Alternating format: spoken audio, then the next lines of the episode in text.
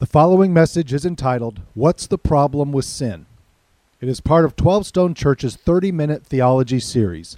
Please enjoy Dr. Wayne Schmidt as he delivers this teaching.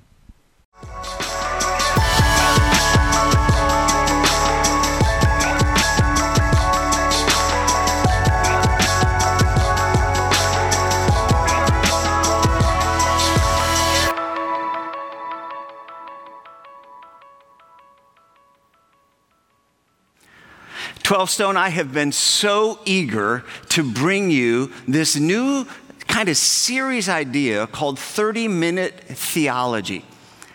Because underneath the way we think and live is our theology. It's really foundational to life. And we thought it'd just be an awesome idea if from time to time we took a theological subject and we taught it. I mean, we got deep enough into it See, I know what's going to happen. This, this stuff is going to so change your life that you're going to start asking me to do more and more and more of these. And that's fine. We'll, we'll look forward to doing these things. And occasionally, uh, I'll be teaching a 30 minute theology weekend. But from time to time, I'll be bringing in somebody in who's a bit more qualified than me. And that brings us to Wayne Schmidt. Wayne Schmidt is going to be teaching our first 30 minute theology. And he has been a lifetime friend. Uh, I pastored with him in Grand Rapids, Michigan at the Kentwood Community Church. In fact, he, that church, are the anchor church. They served as the parent church to 12 Stone, so we owe them huge. But that's not what qualifies them to teach today. What qualifies him to teach is he pastored for 30 years, wrestling down theological issues and then bringing them into the lives of, well, normal people like you. People have to live this out every day. Um, he has his earned bachelor's, master's, and doctorate. And so he's been chewing on theological issues behind the scenes for a long time. And then for nearly seven years, he's led Wesley Seminary. So helping other pastors navigate, understand, come to grips with theology and bringing it into life. And now he's the general superintendent of the Wesleyan denomination, helping lead the next movement of God among us. He's more than qualified, but he's our friend, a parent leader to this church, and he has graciously agreed to come and teach. So, would you give a 12 stone welcome to Wayne Schmidt? Come on, church, let's give it up. Wayne, love you, my friend. Great, brother. I appreciate you. Great to be here. Thank you, brother. Well, it is awesome to be with you. Thank you for the opportunity. As Pastor Kevin mentioned, we go way back. In fact, we grew up in the same home church, and I visited that home church recently, and they handed me a picture I'd never seen. And this is the picture Berkeley Hills Wesleyan Church. There I am in the back and right here in the middle is your pastor with that distinguished afro. And I know when you look at me and you look at him, you're thinking, wow, they were cool even all those years ago. It's really quite incredible. And you'll notice he's also down on one knee. So you have this combination of cool and spiritual. and so we have this history together. And I thought when he called me and asked if I would be involved in this message, I thought, wow, we were once cool and spiritual together. Now we get to do it again. I get to speak at 12 Stone Church. And he says, Yes, I would like you to speak on theology. And I went, Huh? And he said, Yes, we have this great idea 30 minute theology. And I said, Wow, this is different. Uh, how did it go the first time? And he said, Well, you are the first time. And, and I'm thinking in the back of my head, uh, guinea pig, you know, one and done. Uh, blame the guy uh, that if it doesn't go well. And, and uh, so, oh, okay. And so, theology, uh, first time, and then where would you start? And one of the logical places to start is with the issue of sin. So today, I get to talk with you about theology and sin. And I'm excited to do that. I can tell you're excited to listen to it. Uh, but we're going to dive in. And here's what I need you to do for me I need you to help me by just staying with me the first five minutes or so, because that's going to be the heaviest content. I'm going to give you the basic theological statement that we hold to as a church. And uh, so I'm going to do some reading, we're going to do some diving in. And theological language, by its nature, is precise and it is dense, which means there's a word, probably a word we don't use in our everyday language, and that word precisely captures something that's been explained elsewhere in chapters of books, in books, in whole sections of the library.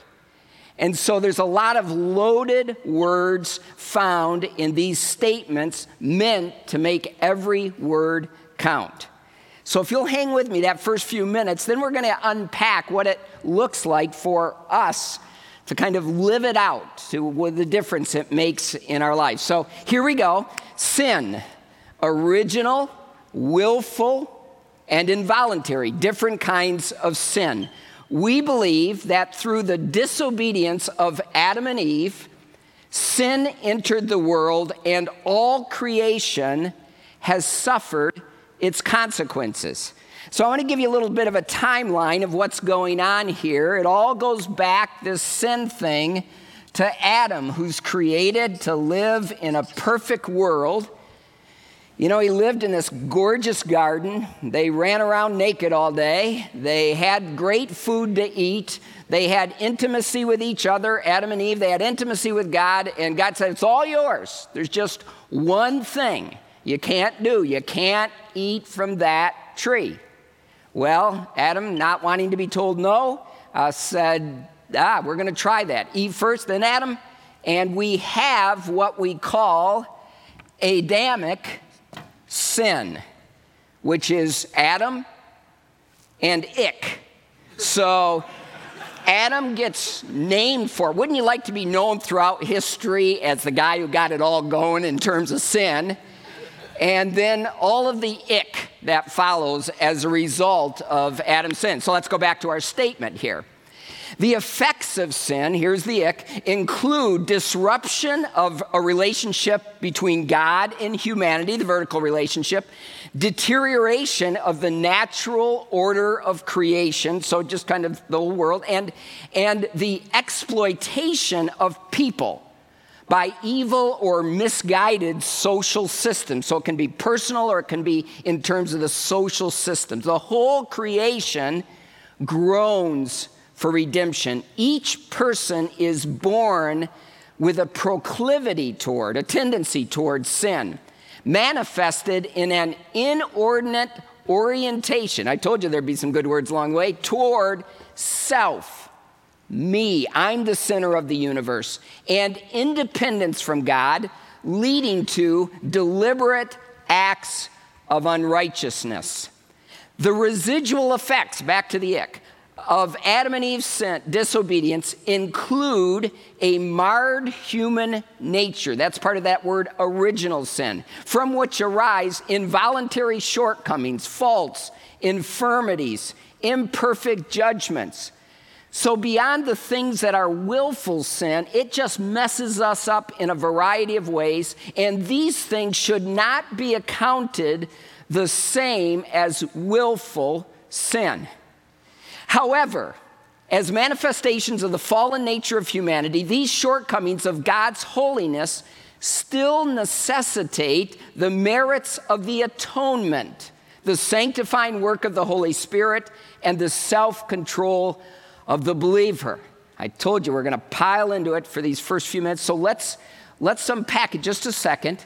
So Adam gets it all started, and as the world goes on, it experiences the impact of sin.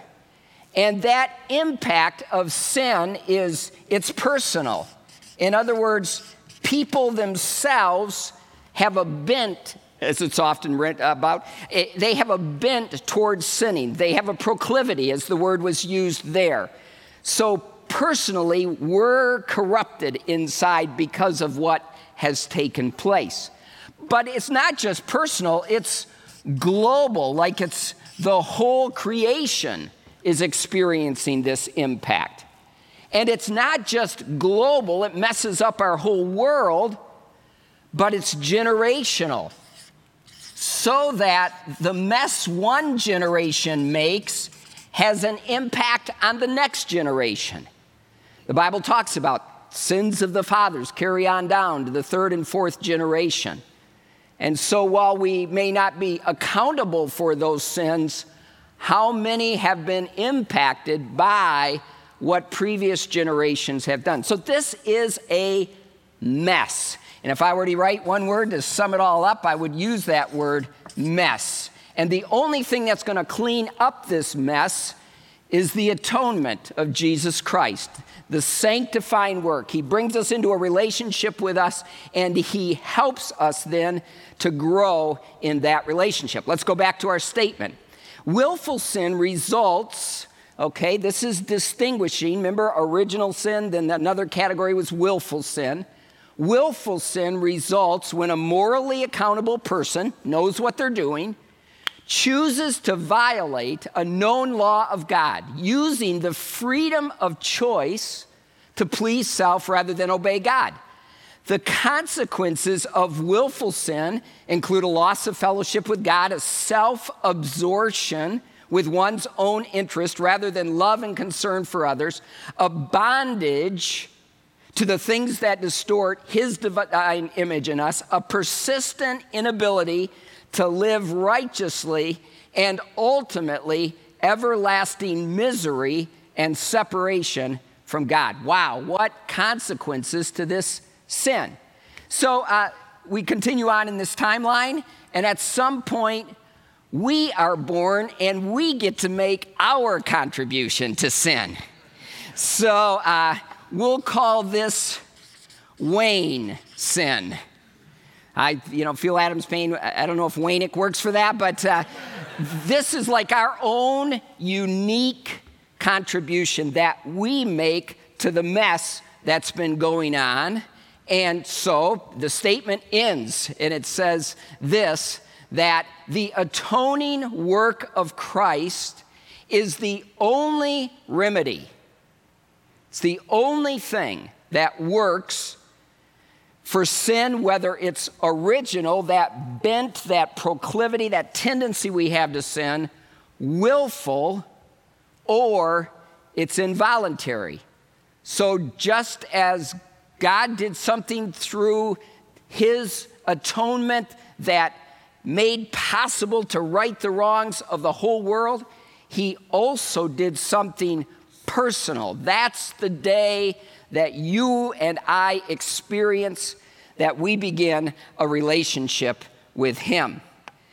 Now, what do we do with sin now that we're in a relationship with Him? What can we expect? What can we hope for in a relationship with Him? Now, it'd be great if people agreed about this, but they do not. For instance, in the community where I served for a number of years, it was not uncommon for people to pray, Lord, forgive my many sins today in word, thought, and deed.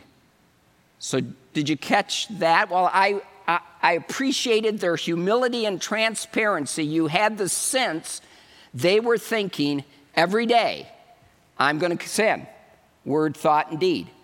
On the other end of the spectrum, you have those who say, well, we can live so that we don't sin. We can live so temptation just kind of, we hardly feel it. Now, if you were to ask, where are we on that continuum? Sin every day, word, thought, and deed, or live this kind of perfect life, we would tend to be on this side of the continuum, not perfect, but saying it is possible to live in victory in the face of sin. Now, how does that work? How do we begin as believers to really live a life that overcomes sin? Well, I want to take you now to the uh, renowned uh, theologian Bob Newhart. let's, let's listen in. I have this fear of being buried alive in a box. Has, has, has anyone ever, ever tried to, to bury you alive in a box? No. I'm going to uh, say two words to you right now. I, I want you to listen to them very, very carefully. Then I want you to take them out of the office with you and incorporate them in into your life. You ready? Yes. Okay, here, here they are. Stop it!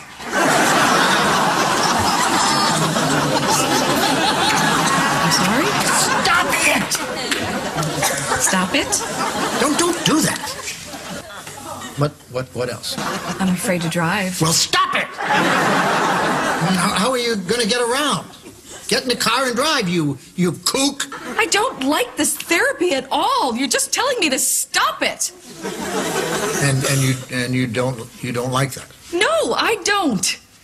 All right, then let me uh, let me uh, give you ten words that I, I think will uh, clear everything up for you. All right, here are the ten words. Stop it, or I'll bury you alive in a box. Now, that's a bit funny, but the uh, reality is sometimes the church's response has been simply stop it. And that's all they give you. You come into a relationship with Christ, and now that you're a Christian, stop it. Well, what difference does it make that we have and belong to uh, Jesus Christ through a relationship with Him? How would you complete this phrase that those who belong to Christ Jesus have? Well, Galatians chapter 5, where we're going to spend our time today, gives us the answer, the deep down difference that's made as a result of a relationship with God. And I want you to notice something as we dig in today. We're not talking about behavior modification, simply changing the way you act. We're not talking about image enhancement, so we clean up kind of nice. We're talking about total transformation so it's not only the way we act, but who we are that it's changed. It's not only our outward image, but it's the image of God internally coming alive and showing itself through us. That's the total transformation. And so that unfolds with a pretty rigorous beginning. Those who belong to Jesus Christ, it feels kind of warm, belonging, and, and feels like something that's uh, cuddly and, and secure. But, but there's a real rigor to what we're going to read today. And in Galatians chapter 5, it begins by saying, in verse uh, 20, uh, 25, those who belong to Christ Jesus have crucified the sinful nature with its passions and desires. So, if we are going to experience victory in the face of sin, it will require something to die crucifixion. And the word that's used here, crucified, has with it the idea of an ongoing, continuous act. I'd love to tell you that you come into a relationship with Christ, you know sin's gonna die, you pray about it, you put that thing to death, and it's done. But oftentimes, it starts to creep up again, it starts to grab hold of us, and once again, we have to put that to death. Now, in case you're not familiar with the possibilities of the things that need to die, earlier in the passage, he gives us a list. And here's the list uh, a few verses uh, uh, late, uh, earlier in this passage. The acts of the sinful nature are obvious sexual immorality, impurity, debauchery. So there's this sexual sin, this whole realm of lust uh, the idolatry and rich witchcraft, these uh, competing spiritual forces, uh, hatred, discord, jealousy, fits of rage, this anger that grabs hold of us, selfish ambition, dissensions, factions, envy, drunkenness, orgies, and light. I warn you, as I did before, those who live like this don't inherit the kingdom of God. I've got a theory about this, okay? This is not theology, it's theory.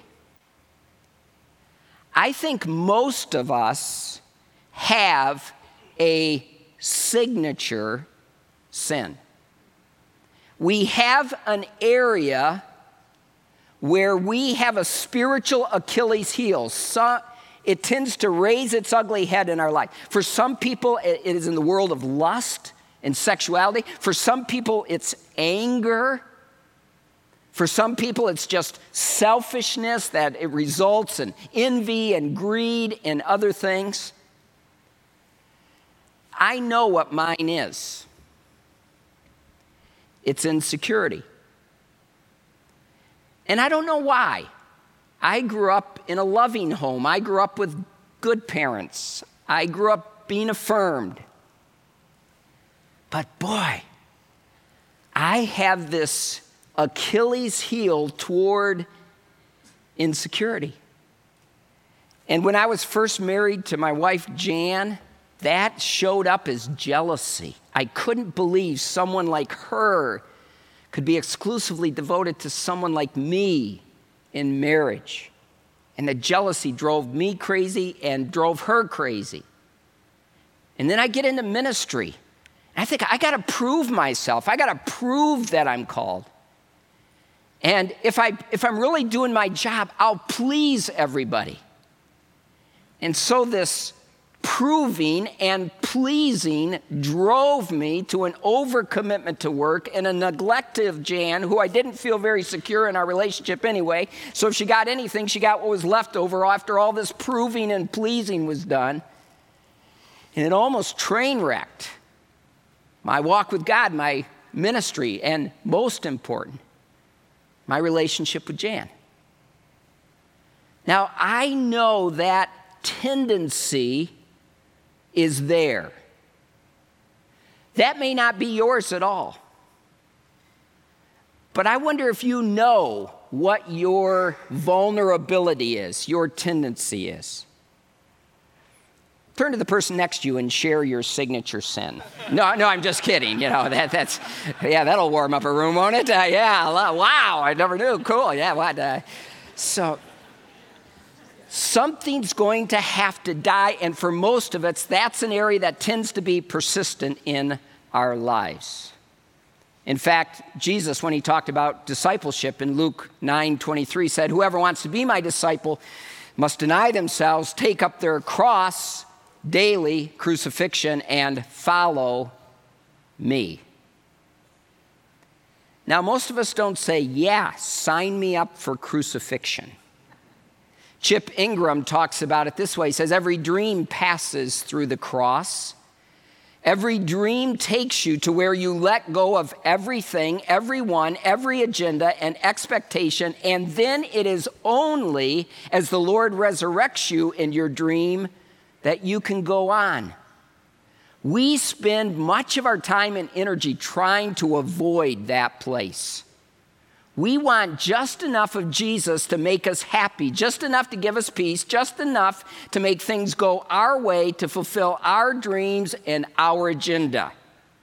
Meanwhile, He wants to take us to the cross where selfish dreams, egos, plans for the great accomplishments have to die the cross brings you to a place of total and absolute surrender of all that you have and all that you are. Those who belong to Jesus Christ have crucified their sinful nature. The problem with sin is this sin never satisfies our desires, it only intensifies our desires. When you feed it, the cravings only grow. Reminds me of another favorite theologian of mine, Tim Conway. Lay's potato chips are so thin, so crisp, so light, no one can eat just one. You're kidding. I can. Just one. So, that's all you need is one. More in there, but uh, just could uh, hold one. Just, uh, just had the one. And that's how it works with sin. So we must crucify, but it doesn't stop there. Those who belong to Jesus Christ have crucified the sinful nature, its passions and desires. And then he goes on, since we live by the Spirit. So it doesn't end with the crucifixion. Stop it, kill it. It goes on to a resurrection since we live by the Spirit. Years ago, I was in a small group with a guy who was struggling with alcoholism, had his whole life, and he was in, in a season of victory in his life. And he said, I don't end up want to end up being a dry drunk. And I said, What's a dry drunk? He says, It's someone who, even though they are not drinking, their whole life is about not drinking. That's their whole purpose. The goal of the Christian life is not sinning. No. The goal of the Christian of life is not just a matter of not sinning. We don't want dry disciples. The goal of the Christian life is who you are now becoming in Christ as his life lives in you and you experience his resurrection power. Here's the amazing thing God's Spirit does for us by His power when we live in the Spirit is He changes uh, the default position of our lives. Before that, the default position of our life is to sin. After He begins to work in our lives slowly, as He, he works in, we call this work sanctification, as He works in us, He changes that default position from sin to serve. And so we begin to find the compulsion to sin loses its grip and the, the urge to serve and to love exerts itself more strongly in our lives. You know, years ago there was a bumper sticker I'm not perfect, I'm forgiven. But I don't think that bumper sticker reflects what God wants for us ultimately. The bumper sticker shouldn't say, I'm not perfect, I'm forgiven. It, it should say, I'm not perfect, I'm free. He wants us to get to the place of freedom where we can serve Him. You know, think about it. The goal is not just forgiveness, if you're married, the goal is not every day at the end of the day to say to your marriage partner, I blew it again, forgive me. And then the next day, I blew it again, forgive me. I blew it again, forgive me. That does not build a marriage. If you're parents and you neglect your kids or you don't dial into them or whatever, and you just say, forgive me, and the next day, forgive me, and the next day, forgive me, that does not build a relationship with your kids. And just saying to God daily, Forgive me. When He wants us to live in freedom, and He not only wants it for us, He makes it possible through His power. Now, I want to say this carefully, but I'm convinced of this. You should not settle for daily forgiveness when you can experience daily freedom. Because even though forgiveness makes it all possible, forgiveness is not all that's possible. Forgiveness to freedom. You know, the person that was in a role similar to mine earlier, I was talking to his son the other day. He has an office across the hall from me. And he described his dad's life. And his dad grew up in a family where uh, he called six men dad growing up. His mom had two divorces, and after her third divorce, uh, number three adopted him. But it was soon and he was gone. And so, as a young person, he began to follow in the footsteps of everyone around him. He stole, he drank, he fought, he swore, he lied. He was on track to be like the generations of thieves and robbers and addicts and abusers before him.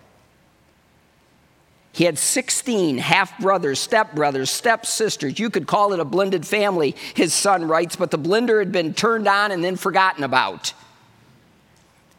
At 15 years of age, my father left home rather than move away with his mom to another town and to another marriage.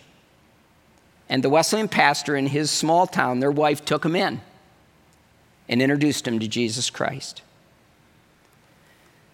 This guy's the first Christ follower ever in his family. He's the first one to ever go to college. He's the first one to become a minister. He's one of very few who are not divorced. He's one of very few who are not addicted to alcohol. He's one of few kids uh, with kids whose kids are not addicted, divorced. And this is the one who led his mom, his stepdad, his grandparents, and other family members to Jesus and he became the leader of our movement. His name is Jerry Pence. And his son, Corey, said, As I get ready to have my first child, my father's story has framed my own understanding and identity. It is not found in a surname, it's found in a relationship with Jesus. As I prepare for the arrival of my firstborn, I rejoice that my whole family's been made new. Wow. If you know your own pastor's story, I loved his parents growing up. They were my Aunt Pat and Uncle Jack. But wow. And I got to tell you, I don't tell you this to brag. My Achilles heel is in insecurity. But it's been a long time since I've made a major decision of my life that has been prompted mostly by insecurity. Now I get to make decisions prompted overwhelmingly by God's Spirit prompting in my life.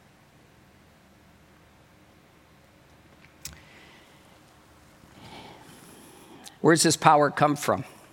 I wish I could unpack it, but I'm going to move on. It's in Ephesians chapter 1. And I love this, it's a prayer. But he says we have some incomparably great power. It's for those of us who believe and belong. And that power is like the working of his mighty strength, which he exerted in Christ when he raised him from the dead. Listen, the same power that raised Jesus from the dead is the power available to you and me every time we face temptation. Wow. The great thing about the resurrection is it is a, hor- a, historical reality. The even greater thing about the resurrection is its present availability that we can live in that power today. Those who belong to Jesus Christ, crucifixion, resurrection. But it doesn't stop there.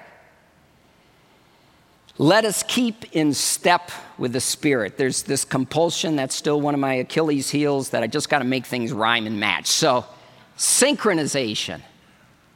Keep in step with the Spirit. If you're led by the Spirit, you don't need to stop it. You don't need the rules because they never work anyway. The rules are only serving a desire to obey God. You can be led by the Spirit synchronization. I mean, any of you wonder about why synchronization, you know, why synchronized swimming is an Olympic sport. Everybody, anybody else, what is so hard about that? or how any of you have this experience your phone syncing with your computer and and when it doesn't you become paranoid about whether things have transferred keep in step with the Spirit. Now, we all have different shoes that we wear. Our steps don't look the same. And we all have different kind of terrain that we walk. You know, some of us are having a kind of red carpet life, and we have more money than we need, we have more popularity than we need, we have more power than we need. Let me tell you, there's a set of temptations that comes with that. Sin enters that. And others, wow, it's rigorous, it's tough. And there are challenges that come with that as well. This is a picture of me walking with my granddaughter. What stands out to you about that? Well, you might think those legs, wow. but I love walking with my granddaughter. We got a problem. our legs aren't the same length. So sometimes I have to slow down, which is hard for her pops to do, and she walks at a normal speed. And sometimes I walk at my normal speed and she has to step up. She has, she's taken two to my one. And sometimes, you know what happens? Lift her up on my shoulders. I do the walking, but we're still together. We serve a God with long legs.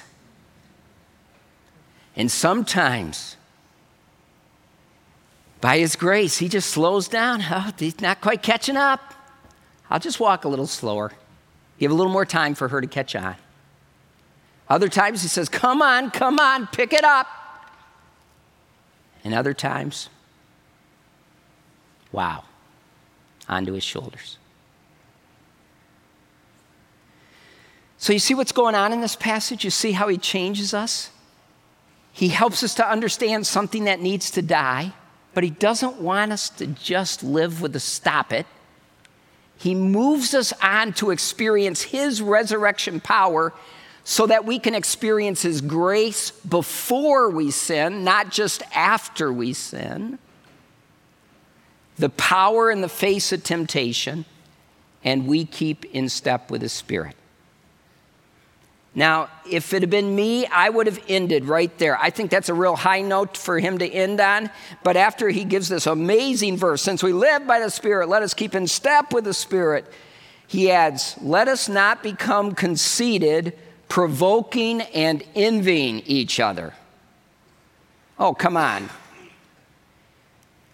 Anybody notice it's easier to love God than other people? it seems like he's saying, and the way you know this is working is look at the relationships around you. That's why Jesus, when he's asked what's the greatest command, he said, Oh, love God, heart, soul, mind, and strength. But I got to throw this in there. I know he said only one, but love your neighbor as yourself. It's not only the change that occurs in our relationship with God, but each other.